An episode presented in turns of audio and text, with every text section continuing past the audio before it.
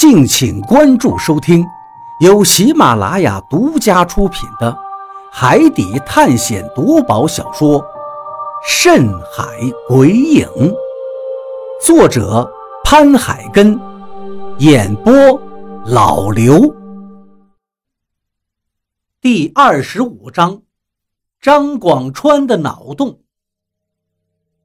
望着茫茫的大海，张广川走过来问比利。比利先生，您相信这海上真的有我们要找的元桥仙山吗？比利一愣：“你为什么这么说？”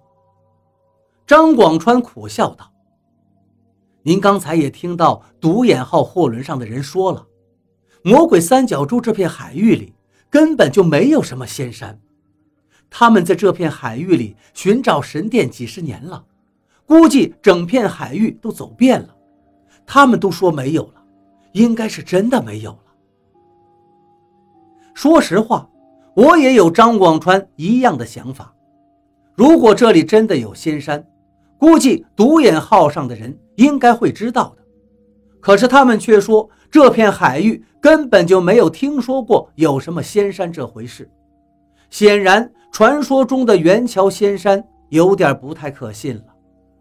比利眉头紧锁，沉默了一会儿，道：“我相信元桥仙山一定存在，不然以前的人为什么要画这样的一份海图呢？”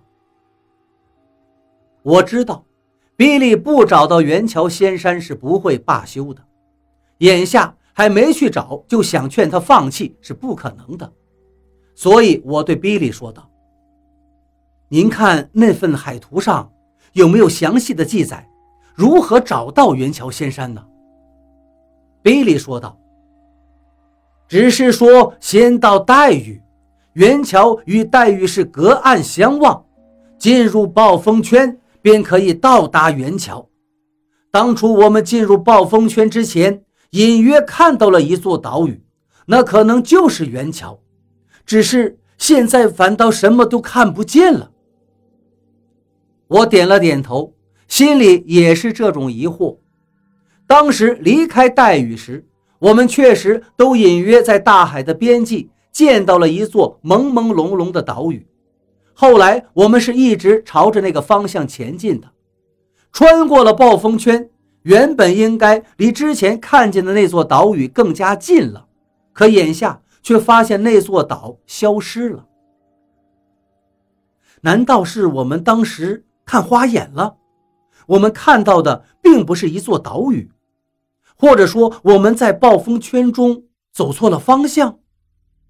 我好奇地问道：“不可能看错，就算是一个人看错，不可能所有人都看错。”比利摇了摇头，船长也说道：“方向应该没错的，我们一直是按照卫星导航走的。”虽然暴风圈中导航系统和指南针失灵了，但是后来就恢复正常了，所以我很确定我们一直是在朝南的方向航行。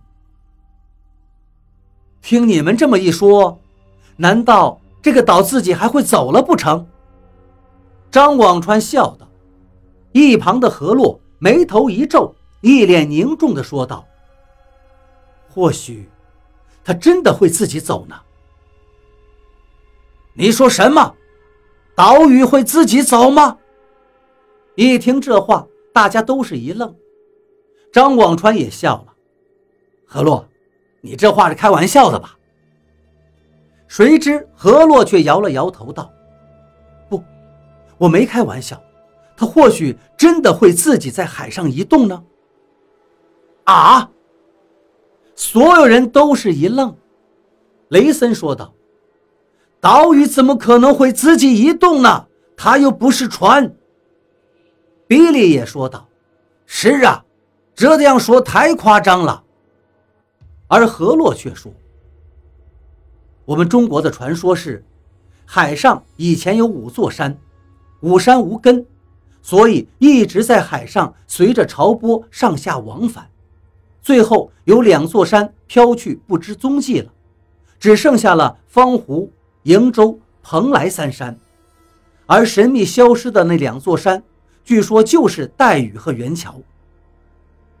一听这话，我顿时恍然大悟，明白何洛刚才为什么会这么说了。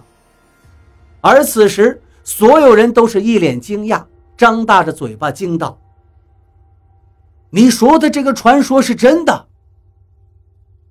当然了，这在我们中国是人们津津乐道的一个传说，无人不知啊。”何洛解释道。比利看了看我，我也赶紧点头。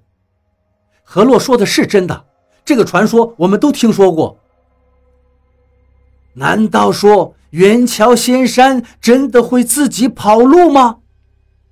比利也有些傻眼了，雷森他们也都是哭笑不得。太邪门了，连岛屿都会自己跑路。何洛摊了摊手，翻了翻眼睛，那意思显然是在说，他也就是说说而已。信不信随你们。可是比利这一下真的陷入了迷茫中，一脸的无奈了。张广川想了想，说道：“这元桥仙山不会像咱们深山老林中的老人参一样成了精吧？有人若是想找到他，他就立刻溜没影了。如果真是那样的话，那还找个屁呀！”比利一愣，问道：“老人参是什么意思？”一旁的李博士是个中国人，所以他立刻跟比利解释道：“比利啊，在我们中国呢，有个说法，就是说一些成长了数百年的老人参，吸收了很多天地精华，就成了精，所以他一旦发现有人要来采摘它，他就会遁土而逃。”让人根本就无法得手。什么？人参会自己遁地逃跑？他们又都是一愣。雷森说道：“雷博士，你这是在说笑话吧？人参怎么会自己遁地跑路呢？”比利也是一脸的不敢置信。这个传说是骗人的吧？这可是老辈儿们经常挂在嘴边的说法呀，许多采参的人都知道，绝对不是假的。李博士见他们不相信，于是一本正经地辩解道：“比利跟雷森他们听后笑了笑，然后转头看向我，问道：‘卞玉，老李说的你们听过吗？’我点了点头，道：‘李博士说的不错。’”在中国确实有这个说法，所以但凡上山采参的人，都会用红绳和铜钱先把野参拴住，然后再去动手采摘，为的就是怕它遁土而逃。真有这种事？他们更感到诧异了。一旁的张广川跟何洛也附和道：“这事儿是家喻户晓、千真万确的。”见我们几个中国人都如此信誓旦旦地说，比利他们这些外国人也终于选择相信了。虽然他们觉得这事儿听上去太过玄妙，但是离奇的事情我们这几天经历的不少了。这时，比利说道：“你们的意思是说，元桥仙山也像老人参一样会逃跑？”张广川点了点头。老人参之所以会跑，就是因为它成了人参精了。精怪，你们懂吗？精怪，哦，我懂，就是魔鬼。比利点了点头。张广川翻了他一个白眼，道：“精怪不是魔鬼，是指他是经过修炼，学会了法术，会使用魔法，你懂吗？”魔法。懂懂懂，这个我们懂。比利一群美国人一顿点头，张广川这才满意的微笑了一下，一副跟他们说话很累的表情，然后接着说道：“老人参呀，因为成了精，就会用法术了，所以他就能遁地而逃。而元桥呢，它是一座仙山，自然也是成了精的，有它自己的灵性，所以嘛，它肯定也会像人参精一样，感知到有危险了，或者说不想让人发现，于是它就有可能遁入海底，一眨眼之间就消失，让谁也找不到它。这一下真的让所有人有些傻眼了，他们一个个都瞪大眼睛。说实话，之前张广川一直在夸我的脑洞大，现在我才发现他这个才真叫脑洞大，竟然通过老人参遁土的传说联想到了元桥仙山也会遁形而逃，真的是出乎人的意料。而且更重要的是。听他这么一解读，还真的让人觉得这种说法合乎逻辑。比利他们经过短暂的震惊之后说道：“这事情不会太玄妙了吧？”张广川又白了他一眼，道：“怎么玄妙了？你都说它是仙山了，仙山当然有自己的灵性。”而且我们之前远远的明明就看见过海平线上有一座岛，不是他吗？可是如今随着我们接近，他就消失不见了，可不就是遁到海里了吗？更何况刚才何洛也说了，传说中的元桥仙山本来就是个无根之岛，在海上随着波涛上下往返，最后不知道飘去哪儿了。这一切难道不就是这样吗？这。听张广川这一顿乱扯，比利彻底懵逼了，一时哑口无言。张广川这家伙说的是有理有据，头头是道，一时谁也没办法反驳他的猜测。